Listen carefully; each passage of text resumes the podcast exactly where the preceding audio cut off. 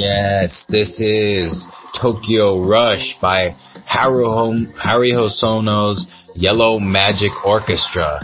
Uh, one of the greatest, most influential bands to come out of Japan.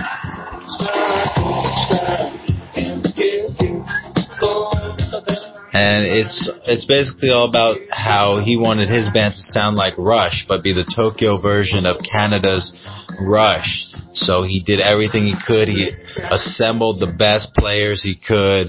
He uh, got a 90 piece drum kit for their drummer and uh, they did their best, but they never could quite live up to their Canadian idols.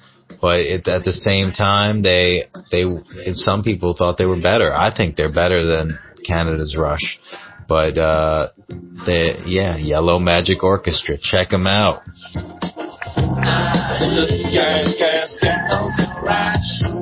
Speak a little English too.